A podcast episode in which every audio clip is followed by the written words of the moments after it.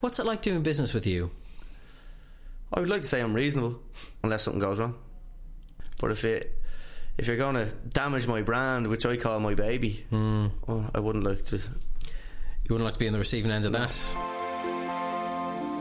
The Architects of Business on Joe, in partnership with the EY Entrepreneur of the Year programme, telling the story of Ireland's leading entrepreneurs across the island of Ireland.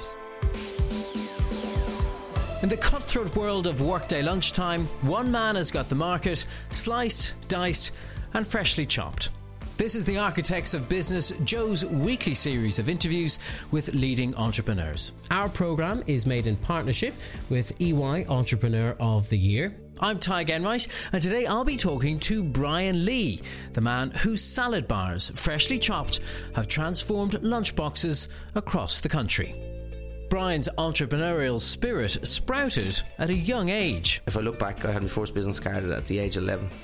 We set up with my friend, we with two lawnmowers we went out and borrowed and bought money for. So we were just at the grass cutting game now, but I don't see many young lads at it these days. From the very beginning, he wanted freshly chopped customers to feel like they were buying from a highly sophisticated retailer. I wanted to build it to look like a brand bigger than it actually was. It wasn't just Brian and Andy to set up this one one little store in Baggot Street. Now there are 50 stores, and Brian's not finished yet. If we cannot break into China, you can put a thousand, a thousand locations in China instead of 50, 60 stores in Ireland. But while success and sacrifice often go hand in hand, there's one thing on which Brian won't compromise. For me to give my child an hour before he goes to bed, is that really sacrificing that much? No. Brian, thanks a lot for coming in and talking to us. Um, I'm sure you've heard this joke loads of times before. You've kind of broken one of Homer Simpson's golden rules. Do you know what I'm talking about? I have a feeling I know what's coming. Go on. You know it, don't you? Is it a Starbucks one? Well, it's that you don't make friends with salad. Oh, this one. Yeah. You've made a lot of friends with salad. A lot of people happy with salad, yeah. Yeah. It's a, it's a good line. It is a good line. It is a good line. Why do you think you were kind of there at the crest of a, a, a wave, as it were, in terms of giving people a, a big, hearty salad for their lunch? Um, I think we were probably the, the market leader into this this avenue. Like, I don't think there was anybody thinking Ireland was ready for healthy fast food at the time when we came around in 2012. There was not there was no one else doing a full concept of healthy fast food. There was only um, people would have salad as a side in in their dishes. They wouldn't focus on this being a whole hearty meal, and we were the pioneers in Ireland, uh, I think, in bringing this to a concept where we feel a lot of people have now replicated what we're doing. Well, tried to replicate the concept, and that's just shown that the consumer there is a demand there for this this kind of product. And when you you know you point out you started in 2012, is that right? And yeah, well, we started actually in um, researching back in 2011. But our first store opened in Baggot Street in May of 2012. And then that's what six years ago now. Six years. And yeah. how many stores have you got now? We will, by the end of July, uh, we will have 50 stores. So we're 48 stores. Uh, one opening in Patrick Street now Yeah. this week. I mean, is that kind of pace of growth? It's not something that other chains have replicated. I mean, is it is it scary or is it was that always what you'd hope to achieve?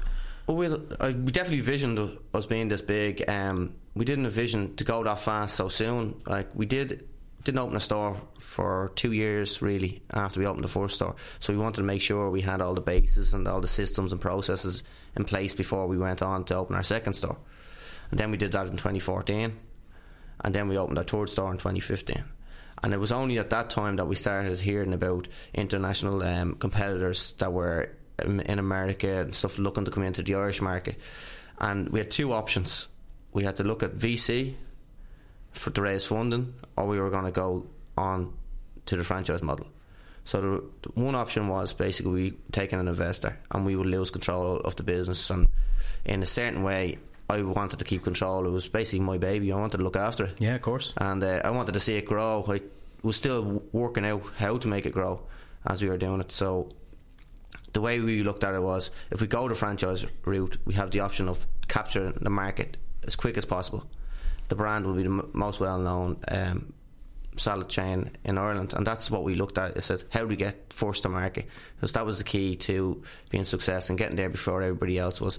We decided then we drew up a plan. We need to open up on every high street there is um, worth opening up in, in Dublin, and then we need to open up in all the major shopping centres, and if, if possible, Dublin Airport and universities, and within twelve months we've done all that. We I mean, that's an incredible story. Yeah. I mean, a, an incredible pace of growth. Yeah. I mean, was there any point? I mean, from, from, from three stores in 2015 to 50 today, I mean, it's kind of mind boggling on a certain level. Yeah, it is. Like, we don't, to do 16 stores one year and 19 stores the next year, it was, and probably already 15 stores this year, has been mind boggling, but the hard work was done for 12 months before we even went doing that. We spent 12 months building this process of a franchise model that we can replicate and roll out and move on. But now we've come on to year six, and it's always a, a good thing to refresh a brand every five years in a facelift. And not just that, we're always every year looking to re- recreate the menu as much as we can and bring in new products and innovate. We always want to be the the, the leader, not the follower, when it comes to being innovation with healthy food. Yeah, I mean that's one of the, the, the, things I noticed about um, your first shop when I saw it on, on Baggot Street for the first time. Um, I'd no sense that it was, you know, a standalone or a startup. I mean, it, it, just felt like some kind of international franchise had just landed in Ireland and was uh, applying its know-how there. There was no sense that it was this was a guy mm. or a couple of guys, you know. Mm making it up as they go along. Or I suppose that's yeah, not what well, it was. was that's it? exactly what I wanted to achieve. Uh, so at the moment now it's kind of gone back where people like the mom and pop kind of style cafe shop and store but I wanted to envision this to go across Europe and maybe further and beyond so I wanted to build it to look like a brand um, when it was just one store so we could have opened up with brown paper bags plain packaging and all that but we hired a, an external design team to come in and help us build a brand to build something that would look like a, a brand that came in from overseas and it was bigger than it actually was. It wasn't just Brian and Andy to set up this one one little store in Baggot Street. Um, so before we ever had a menu, we created the, the, look and feel of the brand, the logo, and we felt that was so important for the longevity of the brand because we didn't ever see it as one store. So a lot of people set up one store and it goes well and they open another and then they never have the vision that it's going to be bigger than it is. So you have to have the dreams that you're going to be great and not just good. You had scale in your sights yeah, at, well, at the very beginning. Yeah, my, my my goal is always to go as big as possible and never to settle. As we I was saying earlier, there an entrepreneur likes the, the startup element of the business. So it's it's important for them to stay excited. And if you're just going to have one little store, you're never really going to be that excited about that store. Can I ask you how old are you now? I'm starting to get to the age where I don't like telling Come on, come I'm on. 32. 32. I mean, there'll be people out there who are absolutely sickened at the sight of a 32 year old with that much success. I mean, do, do you feel like you're like you're young or like you've gotten there ahead of your time? Um, only when people say say that, yeah. But I, I don't feel. I feel like I should be doing better than I am. I don't feel like I've achieved my goal at all. I'm not even close to. So, um, but I, if I am 32 now, boy, if I put another 10 years on to a 42, hopefully I'll be closer to where I want to be. But the, I mean, there's, there's, you know, people of your age won't be uh, anywhere close to uh, as far along the road as, as, but as you've got. Is there any right or wrong in that? No, no, none no. at all. I'm just trying to get a sense of, of, of, how you kind of gauge your own success. Yeah, well, I, I don't gauge it against people my own age. I gauge it I gauge it against people that are older than me and, and have done more than me and, and, and I say to myself right, there's my goal, there's my target. I need to shoot higher than I'm shooting. Um, because if I gauge it against people that aren't my age, I'm never going to grow. I have to go shoot higher than I'm going at the moment. But some people, I guess, start measuring their, their professional career. You know, as soon as they leave uh, school or college, university, or whatever. I guess I, I, because I've, I've, read up a bit about you, and you started much earlier than that. I mean, when do you kind of start consider your beginnings in business were? Well, looking back on it now, I've everybody says we're always an entrepreneur. We just, I, I, do believe we're all born the same, and then we create our journeys along the way. But for me, if I look back, I had my first business card at the age of eleven, and only now that I have a son, is he's nearly two in September. I start thinking, imagine he coming into me now with a business card at eleven. I, I, was, I, I think it's great that I did that, but I, I didn't think at of at the time. I was just looking to earn a few bob. Yeah. And get but out. You're doing it for yourself. Yeah, I was doing it for myself, and I think maybe I was being around my father who works himself in the building. I always got this, that mentality, and it was it was good. That's why I, I call Logan my son now, my little apprentice. it's, a, it's a good way approach. Um, So, what were you marketing yourself as oh, as an eleven year old? Myself and my friend, we with two lawnmowers, we went out and borrowed and bought money for. So we were just at the grass cutting game now. But I don't see many young lads at it these days. No, they're too busy playing Xbox and stuff like yeah, that, aren't they? We'll have to sort that out. Yeah, well, there weren't as many distractions probably back then. Yeah, well, that's it. So like now, now instead of grass cutting, they're probably building software. So we won't say there's nothing wrong with it. Yeah, yeah. They'll be, they'll be millionaires before any of us. And now you're selling chopped up growy things or green things, I should say. Yeah. I mean, how long did you keep up the grass cutting for? And, and I mean, yeah. So, so, so, that was obviously every summer. It was only a thing a as a kid. Job. There was a, something I just keep my entrepreneurial spirits going when I was younger, and uh, it was really when I was about fifteen when I worked in the sparring shop, um, and I, I met Andy, my business partner now in Chopped. So know each other a good long time, and he's tried to flog me a phone cover. Probably mm-hmm. heard before, um, and I just said I could sell a few days in the school and so on. We went, I we built a relationship, and we we end up importing a container load of this at 16 years of age, and we 50,000 phone covers sold before they even landed in Dublin. So they were kind of our first venture together, if I would say, and then we went on to there to open up a couple of convenience stores there before we ever did Chopped, and the idea came from those convenience stores for Chopped. So you met Andy uh, working in a in a spar and you started kind of formulating your, your, your ideas for your first business together. Yeah, There's not many people who working behind the counter in Spar. Well, take that. It was, I seen an opportunity. This was a, a, a Chinese uh, lad to come in here. He couldn't sell them because his English wasn't good enough, and I was saying I can buy them for a certain price and sell them for more. It's not, it's not rocket science. It's nothing different than I'm doing now with Chopped. I'm buying, buying projects in and making a sell it and selling it for a profit. It's the exact same. So you started out with a couple of, uh, well, uh, probably with one. Talk yeah. to me about your convenience store. Yeah, so we had two convenience store, uh, and we actually had them even when we started Chopped. But it was actually from those convenience stores.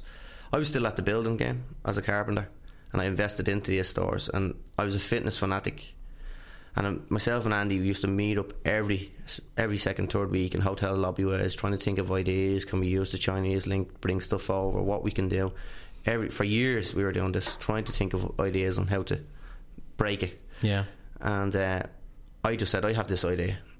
I said, I wouldn't eat that muck that comes out of that deli. I wouldn't put it near me. I said forty percent chicken fillets or whatever's whatever's in them. I said I was in Australia and I said and the people over there are so health conscious. I said it's only a matter of time before the Irish people start caring about what they put in their body. Now think about it, this is six years ago, hmm. the year of the chicken fillet roll, and basically people wanted it, didn't really care what they put into their bodies. So you have a small pocket of people. So when we put calories on the menu when we came up with the brand, people were like, "Whoa!"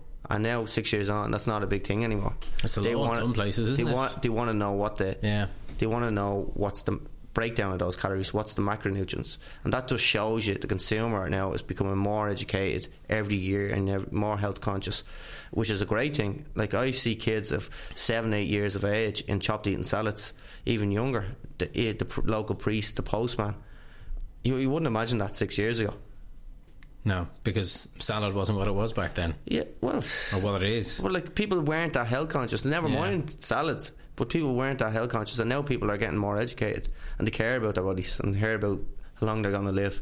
But that wasn't on the agenda. You've got your battered Mars bars and deep fried this, so everybody likes a treat now. Yeah, and the breakfast roll man is he? Uh, has he gone away? Is he still knocking around? Well, there'll be, there'll be always a market for it, like, um, but I don't think it's a five day a week thing. Like people can treat themselves once and twice a week, and there's nothing wrong with that. But it's if you're doing the, anything, eh, it's in moderation. Can I ask you about, about Andy? Because, you know, he's a chap you've known since you were 15 and you talked about, you know, uh, you know, working hard to try and find uh, something really innovative together. Yeah. I mean, how much of your success is born out of the idea or or that partnership, which is obviously a very strong one? I think it's all down to the partnership. Like, the idea is one thing, but without the people, it's nothing. So I could have a million great ideas, but if I don't have the right people to make them work, they're not going anywhere. Like myself and Andy built over 16 years, have built a great friendship, but also an understanding of, what he's good at, what I'm good at, and our, we don't push work the, over to his desk to my desk. That doesn't make sense. I know his area and what he's good at, and he sticks to that, and I know what I'm good at. and we both come together as a team and we make the final decisions on things. So you finally came up with this idea for for for Chop to chain of salad bars. Um, what did you know though about the the food industry before you you got into it? I knew how to eat it. That's about it. That's about it. and that's the beauty about being an entrepreneur. You don't need to be expert in what you're going to do. You need to you need to have a vision, a passion, and drive on where you want to go. But you, if I want to open up a totally different business, I don't need to know the business, but I need to have a vision. I need to have a plan and how to execute it. I didn't know how to develop a, a culinary menu. I brought in Rory Morahan the Druid chef to help me build that menu and he put in lots of Irish flavours and how we were going to make this tailored to the Irish market, and that's what he, he was best at. Then when I went franchising, I brought in franchise experts. I never built a franchise model before, so I needed people to advise me and help me. So eventually, we've built a team, and Chopped now just there's over 750 people now working for Chopped. I mean, seeing as, as, as, you weren't involved really in the food business before, um, how much did you really throw yourself into it? I mean, were you, were you oh, chopping, were you chopping salads yourself? For three months, we yeah. opened Baggot Street. I chopped every lunch break behind the counter. I was in, I understood every single dish, every single recipe, every single product. I had to learn. Rory was very insistent that I needed to be involved, and he was right because I needed to understand my own product. I needed to be involved. On it. And now we're six years on. I know everything there is about our products and everything there is to do. Um, every menu decision that's ever made, I'm hands on involved in with uh, with the chefs. So there wouldn't be anything signed off without me tasting it. So that's how involved I am on it. And the more you grow, though, it must get uh, a bit harder to be kind of in touch with the front line. I mean, there's there's lots of uh, business leaders who do really make the time to, to kind of just get out there on the yeah. front line again and, and, and learn from the customers that they're the rest of their staff are, are speaking to every day. Is that approach yeah. do you believe that, in as well? Yeah, I do agree with it. Um, it is very hard because we're on a massive expansion route at the moment. So, like we have two stores opening in two weeks, so to there's a lot of work that goes in behind all that to get them stores up and running. So for me to get to every single store there on the day they open and, and move things around, it is hard. But I make sure I get to every store. And uh, the beauty about social media now is that you hear from the customers in rapid time if things aren't right. So that's the beauty. You're you're engaged with what's going on in the stores more than you've ever been. So before social media uh, was ever involved I would say you'd be on the road 24 7, driving to those stores, checking. Now, you, I do have teams, quality insurance people, checking on these stores. But for me, I would be driving non stop to all these stores or up in the length breadth of the country. Yeah. But with social media, you can you can tap into that on a daily basis. It's a mixed blessing, though, isn't it? Because I suppose well, it lets you speak directly to your customers and hear directly yeah. from them. Uh, people are probably more motivated to post on social media when they've had a bad experience. There is, but you have to take that the good with the bad, and yeah. you have to take it as it's something that you need to fix if there's these complaints coming in. So if you ignore them, you won't have a business there in the long run to look after. So if there is complaints coming through, you got to act on it and follow follow through on it. You're moving into the UK now, isn't that right? We're moving into the UK now, and we're lo- going to launch our first store now in Manchester Piccadilly Square in August. So we're very excited about that. We've just signed on the dotted line this week. Yeah, I'm sure it's very exciting. And w- when you move into a new market like that, you must have to kind of create this whole. Because I mean, you know, uh, take McDonald's for example. There's a whole ecosystem, a whole supply chain there yeah. that serves all these different uh, McDonald's stores, most many of which are franchises and they have you know uh, whole farms that are dedicated yeah. to just supplying stuff for them. What's it like trying to start that off with a, well, a blank canvas in, in, a market like the UK? Well, we have to start all over again. So we're we just as we are now. There is a lot of things that we can learn from what we've done here again. So we will have a numerous new suppliers that we'll use over there. We're going to use local suppliers, local um, farmers, and local logistics. But there is a couple of products that we will be bringing over from Ireland because it's close quarters. Um, so we've been six to eight months now building up our supply chains before we open, building those relationships, cross checking the all the quality of the products. So there's a lot of work that goes in again behind the scenes before we get to actually open a store. And are you shaking up the format at all for the UK or shaking up the menu? Yeah, so we we have a new menu change coming now in, in September. So we're adding in hot hot proteins into our all our counters um, going forward from September. So we will have hot chicken proteins can be added to your salads, and we're bringing in hot rice boxes and various different items. So the the look feel going forward will be more towards our new Smithfield uh, 2.0 look, right? Which is quite uh, a relaxed environment. People like to go there and work, chill, and, and eat. One of those third space places. Well, they're a neighbour. Yeah, yeah, indeed, indeed. You had the market all to yourself um, here in Ireland when you started out. You haven't got it all to yourself in the UK. There's a few kind of, uh, should we say, pretenders over there. What's going to be different about like the difference between you and, and, and, what they do? Well, you have to go with a few uh, USPs. Um, so our power here is being first to market, great product, great taste, and everybody knows our brand. Um, so over there, we're coming not first to the market. So we now have to play catch up so we have to show them our product is more superior than theirs. You're getting better value for money, and our chicken marinades will be a USP. Our dressings will be a USP, but ultimately our tears are food. So our chopping of salads uh, with the mezzaluna of it, no one else does that. Putting on a show for people. It's a bit of showmanship if there, and I would save three percent on my labour cost if I cut that out of the line, but we wouldn't be chopped we'd be a different concept. We'd be a normal salad bar, just assembling salads with pre-chopped ingredients, where I think the flavours come together when it, it is chopped in front of you and blends all those flavours together. Absolutely. Brian Lee, fascinating stuff. Stay with us on the Architects of Business because I've still got to ask Brian about his ambitions for how much Chopped can grow and how almost anyone can help th- with that growth through franchising. You're listening to the Architects of Business on Joe in partnership with EY Entrepreneur of the Year. Visit eoy.ie to find out more about the programme and this year's finalists. Get in touch. Mail us on the architects of business at joe.ie. Brian, how does it feel now? What's it now? Uh, seven years after you started working on this concept, to see the kind of the name above so many doors and that uh, format being rolled out and being being so popular. I mean, do you take time to, to, to, to, think about what you've achieved so far? Well, sometimes no, I don't. It is a proud moment when you you, you drive from one end of the street to another and see three of your shops. Um, but yeah, no, it's a proud moment. Uh, I don't take uh, enough time to appreciate it, to be honest, and I probably should. I just uh, probably head down, driving on to the next one. Too focused on seeing four or five in the same stretch. Or? Yeah, I just well, not that, I don't want to cannibalise it now. Not that much, yeah. No, but yeah. I, no, I, I, need to appreciate it, and it's only when people actually say something to you that you, you take a moment and, and say, "Oh, yeah, we are doing something good." Is there a risk with the franchise model? Uh, you know, putting your format into other people's hands. So the risk for me? Yeah, yeah, big time. What is it? Risks that they don't they run it into the ground and they get a bad name for the brand and they don't follow uh, operating standards and they don't do what you've you've told them to do and you don't they don't an operations manual they don't follow to the letter to the law.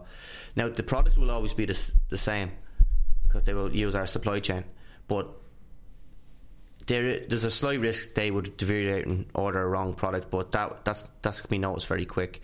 It's more about the human error and having the customer behind the counter or the manager in the store not run that store to the standard. So mm. the the game is on us to quality control check and keep doing our audits and keep in touch with our customers because our customers let us know before we'll ever do any audit when there's something goes wrong. The quality control must must begin at the very beginning when when you're approached or you speak to somebody about yeah. franchising it. I mean, what are the criteria that you're uh, that you're looking for? Well, we never sell sell franchisees. That's for we never we we award them. So if anyone is looking for something, we have a list of people there of 200 people who've inquired uh, every month, and we look at them and we assess them. A, are they going to be an owner operator? B, have they got experience in this industry? So it was massive advantages. They've got a previous experience in operating in the field. Uh, if you're coming there, someone from a technology business and just would like this as a hobby kind of business for their, their wife it's not really ideal for us. We're not at a stage where we have one or two stores and we're looking to expand. We're at a stage where we're 50 stores and we now want to cherry pick the, the key uh, franchisees to take the remainder ones. I mean, it's it's one of those. things- You're looking for people who probably have the same kind of energy that you, you have yourself. But I mean, if somebody had the same energy as as you have, they, they, they'd be doing it for themselves. Well, I've got offered that question. I got asked that question a few times. Basically, why would I open one of your franchises and I can just do it myself? And I, and I say, off you go. If it's that easy, everyone would do it. So it's not that easy. That's the question. And you're not investing into just a salad bar. You're investing into the brand. And that's what people really get involved in. And they're reliant on us to keep the brand innovative and moving forward, not to stay stale. So that's our job, is to stay on top of the game. Yeah. Have there been any any blips along the way where you kind of your plan was thrown off track? Yeah, no, there would have been one or two uh, franchisees maybe that over the past I, I would have probably had a second guess. Uh, I don't think they were up to scratch and they don't care enough about the business. It was more of a side investment, and maybe I shouldn't have took that. I've had one or two locations along the road. I, I've made the wrong judgment on. I don't think they were right locations, um, and if I had to rethink them, I probably would have. Are they still are they still there? Are they still open? Yeah, they're still open, Yeah. but like, y y just a different part of the road can make a big difference. Just around the corner can make a massive difference in this kind of business. So they were the earlier days when you think about it. You just want you're you're eager to get these franchises opened, stores open, want to grow. But now, if you had the time I- and experience I have under my belt now, I'd take a bit more time to analyse the location instead of being hungry for for more stores. And how do you deal with um, a franchisee that you later realise hasn't really got the right uh, the right ingredients? Well, you try and talk to them and, and see can you you come to an arrangement with them, and uh, if they're it all depends on what the situation is. If they're running the store badly, you you gotta you gotta operate uh, the store to a certain standard. So you, you you put in your manager. So within your franchise agreement, within two weeks, put in your manager, and you take over that store and run it to the standard. And that's where you gotta protect yourself in your franchise agreement. If someone's running your store and running your brand into the ground, you got to take control of that ASAP. And um, but if if someone is breaking other terms, not not paying fees and those things, um, and there's no reason for not, you got to close them. Have you done that? Yeah, we, we've been close. We've been close. Yeah. Right. So Thankfully, not that close. no, and hopefully we don't. Everybody uh, doesn't put us in that position. What's it like doing business with you? I would like to say I'm reasonable, um, unless something goes wrong. So, if everything goes to the, it goes the way they're supposed to be, like, uh, and everybody does what they said they're going to do, we're all reasonable. But if it, if you're going to damage my brand, which I call my baby, well, I wouldn't like to. You wouldn't like to be on the receiving end of that. I wouldn't. I wouldn't like to. Have you got higher standards than most people? Do you think? I, you would have to be. You'd have to have higher standards of your own business. Um, I would definitely have a higher standards than every one of my franchisees on what they would expect out of the business. But that's only normal, and I don't expect them to have the high standards. I get them. I expect them to buy into the brand and buy into the culture, and buy into the future of, of what we're building. So, in the business world, you you know you've got such high ambitions. Um, who are the business people out there that you really admire and that you're you're aspiring to to replicate the success of? Well, I don't aspire to replicate anyone's success. I'm, gonna, I'm on my own journey, that's for sure. Um, I won't be looking to replicate anyone's. Um, when I was growing up, I always followed Richard Branson's journey. I read his book. I know that's a high and fly name to, to say, but I did follow his story and I found it admiring and very resemblant of some of the things in his younger days he did. And I took great um, encouragement from that, seeing that he started from nothing and got to where he is now. I started from nothing and got to where I am. I grew up in Kilbarrack, a local council state and I'm only looking to go further than I have done at this stage. My father and, and his grandmother, they came from worse beginnings than I did. I always remember a story, my father telling me that his mother grew up in an orphanage, and she, she used to queue up at soup kitchens. Mm-hmm. So I just think about every generation's doing a little bit better than the one before, and, and that's all we can ask. It's a, it's uh, I mean, you're well on your way. Yeah, and if it all goes belly up in the morning, I'll just get back on the horse and go again. Yeah, and you've tried. I mean, you, you say that there's no entrepreneurs in particular that you're kind of aspiring to replicate the success of, but I mean, you know, you're in the food sector. You're in the kind of primarily the lunchtime sector. I mean, what about McDonald's? What about Subway? Yeah, like ideally, I'd love to replicate what McDonald's done. Who wouldn't? Um, and that's that's a, a long term goal. Let's let's see can we uh, replicate what they have. We are in talks with um, a few people in China.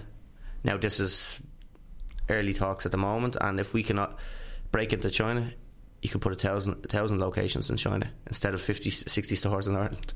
So we are in, in uh, in secondary talks now with China. And is that with a kind of a local investor or? Um, it's actually with a, a few people uh, that are involved in shopping centres at the moment. So uh, that's as much as I can give you. Would that involve you ceding some level of control? Yes, it would be it involved a, a JV. Right, and is that something you're kind of minded to do, or because you well, were uh, well, about VC you earlier? You, as you know, Andy is Chinese, so he, he has told me you can't go into China without having someone on the ground. yeah, He he's he's well connected in there, and you cannot do business in China very well unless you have people on the ground connected. and if it's a difference between having 50 stores and maybe 100 in the next few years, or I'd rather own scaling fifty up- percent of five hundred stores than hundred percent of one store. Hmm. Well, we uh, wish you the best of uh, the best of luck with that. Yeah, well, I mean, that's that's a, that's a long burner, so don't expect to see any headlines soon. Okay, okay. I mean, you've been talking a lot about your upbringing and um, how you were conditioned into doing what you've ended up doing. I mean, is a lot of it to do with your upbringing and people who've influenced you, or do you think is is entrepreneurialism kind of in your genes along with risk taking and the like? This is a hard one. It's always debated at any kind of entrepreneur talks I've been at. Uh, it's one that's debated: Are you born an entrepreneur, or can you become an entrepreneur? It's a hard one to say. I I don't have the magic answer, but I do think it's a bit of your personality and it's a bit of who you are. But for me, I definitely feel it's been around my father and working from listening to his conversation when he's in work from five or six years of age. I, every summer holiday, I was brought to work with him. Uh, was it sweeping the floor? But every conversation he had with every client, I was kind of around listening, and that obviously absorbed inside me. And for me, wanting to do something myself, What does he think of what you're doing now? I think he's very proud. You know, parents they don't like to express it too much, but I think they're very proud. Yeah, no doubt. So you're part of a kind of a a community now of successful entrepreneurs, the Entrepreneur of the Year uh, alumni. Um, what kind of strength do you find from from talking to other entrepreneurs about their experiences? Yeah, when I became part of the alumni in 2016, um, I found it was really beneficial to when we went away to Boston that there was no egos. Success didn't create egos, and that was real reassuring because people always say to me, "Do you?" Uh, just, you're still the same person you were when I knew you ten years ago. So why would I change? Well, because you're doing so well. But why would I change? Because I'm doing well. But that reassured me when I went away with those people that they're they are all doing ten times better than me and doing well for themselves, and they're they're still so humble. And it wasn't about measuring who who was doing better and not, but it was really good to gain the knowledge and experience of the highs and lows of people's businesses and build a network of people that close, willing to help each other out. If like I'm in trouble in the morning, I know there's at least 20, 30, 50 people that I could reach out for help in the morning on my business and advice. And now they're your friends. Many of them have become very good friends, and I've now started to do business with, with two of them. So you can you found a way of kind of using it as a launch pad for Yeah, growth. it's, it's a network now where you can you can help each other out, advise, have fun, do business together. So we've just done business now where Trevor Annon uh, of Mount Charles. So Trevor was a finalist on last year. So we met in San Francisco on the DOI retreat, and within that year we've done a, an exclusive deal for Northern Ireland, and he's scheduled to open six or eight uh, chopped locations. So that's been a, a great uh, outcome for me being involved in it. Absolutely. You were talking about you know your own humility and that of the other uh, entrepreneurs in the in the EOI scheme. Do you think do you think is that a kind of a choice because you know success or the, even the perception of success it does change some people. Uh, have you decided you want to really keep Oh, in I'm touch gonna- with the person you've always been? It does change people if if they allow it to change them. Like I, I will always be the same person I am. Like you'll change to a certain degree, you become more smarter and educated, but your core values and who you are and who you grown up. Unless you don't like that person you grew up. Like I like who I am, and I don't feel I need to talk a certain way or be a certain way just because I do do better in business. Like that's a bit fake. And it's not being true to who yourself is. So I enjoy the people I grew up with. I'm still friends to this day with them, and nothing will change. Is that something that's doesn't ju- mean you can't have new friends? Yeah, but is that something that's just important to you? That's very important for me. But do you think is it actually also uh, helpful in in building yeah, yes. um, the, the type? Of I think it's to, to, stay grounded when it, as you're going through the, the motions in business is very important because you can lose the run yourself. You need to stay grounded. If you don't stay grounded, you can just your business could go off in the wrong way. You're getting too excited about everything going well, and mm-hmm. all of a mm. sudden you could hit a pitfall but you need to stay grounded and be prepared for all the different ups and downs that are on the way. And family and friends keep us grounded as well, don't they? You're talking about they your, definitely your, your, your, little apprentice. Yeah. I mean, you, how old is he now? He's twenty months. Twenty months. Yeah. I mean, how has life changed since he came along? And uh, in terms of how much you get time you get to spend, oh, you get bags on your right. See them wrinkles? they weren't there twenty months. What's it A lack of sleep, or just kind of it's a bit of both? Yeah. yeah, no, he's a he's a little devil. He's full of energy. So, it for me, it's changed my whole outlook. Now, the business now was was more about making a success and being proud of something I built, and now it's like I want him to be proud of me. So it's kind of changed my perception. I, I and that's true. I do want him to be proud of me, and so every father would. But what about time management and staying in touch with him? Yeah, that's that's that's the challenge, and especially at the young age where you build a bond with the child to, to go along. I find it he's gone to bed at eight. I need to make sure most nights I'm home before he goes to bed and see him have a little play, and I can always go back to work at home as soon as he goes to bed if I need to. So I try my best where I could work till eight to ten at night, nine at night. But now I'm trying to get home, play with him for an hour, do what I have to do, and give as much of my weekends as, as possible to him. It's a, very kind of regimented approach, which is a good thing because yeah. lots of people talk about sacrificing their personal life for their business life. Is there? You got to do a bit of that. But are you well. sacrificing a little bit of the business day now to, to, to spend time with him? I am, uh, yeah, and he's worth it every bit of it. I, no, I am. I'm sacrificing a bit purely because of what my own mother taught me that you build a bond with the child when he's young. And I feel it's very important for me to give my child an hour before he goes to bed. Is that really sacrificing that much? Yeah. No. I said I can walk an extra hour when he goes to bed instead of me staying at home. Oh, I don't want to get caught in the traffic or whatever. I try and pl- plan my day around him now instead of pl- plan the opposite way around work. Now it doesn't work every day. If, yeah. if something that needs needs me to attend to, I will be at it. So listen, what does the next few years look like? Do you think? We, we're obviously we're opened up in, in Cyprus now. We've got we've got two more stores that we're locking down at the moment in Cyprus, but we're looking at other international uh, countries to do partnership with. So we want to open up um, international franchise in every every country in Europe if we can, and further afield. So I've been in Dubai in meetings in Dubai for Bahrain, Saudi Arabia. So if I can get any of these leads um, to blossom now, I'll be very happy. Do you have a timetable in mind, or kind of like a series of milestones you're trying to hit? Um, with the international expansion, I, w- I was hoping within two years now we would start opening up into new countries and that that's that's the focus for international. With the UK model, now we will be going franchising from the end of this year to open up, uh, start exactly what we've done in Ireland from franchising all next year. Mm. So Where? we're opening three company-owned stores um, ourselves, Manchester and London, and then we will uh, franchise out from them stores. Where have you found the doors kind of most open, or the most obstacles thrown in your way in terms of pushing into other markets? Um, Dublin. no, no, there, there, there's not really any obstacles out there for us. Um, the likes of we explored Scotland with a, with a, few companies as well. I feel that they are a little bit not ready for for chopped, and so we've taken a step back on it and we've focused more on the south of England. Um, we only know this when you go there and you walk the streets and you study the market. I don't feel that they're ready for it as a mass, mar- mass market. Ugh. Just call it Mars Market. Yeah, I think that's what they're famous for up there, isn't it? Deep fried Mars bars. Yeah. I don't think I don't think uh, Scotland is ready for it as you're going to put 20 stores there. Yeah. Maybe one or two key locations it will work. But the supply chain, then you have to think about coming from the south of England to supply two stores. Is it worth opening two stores? Mm.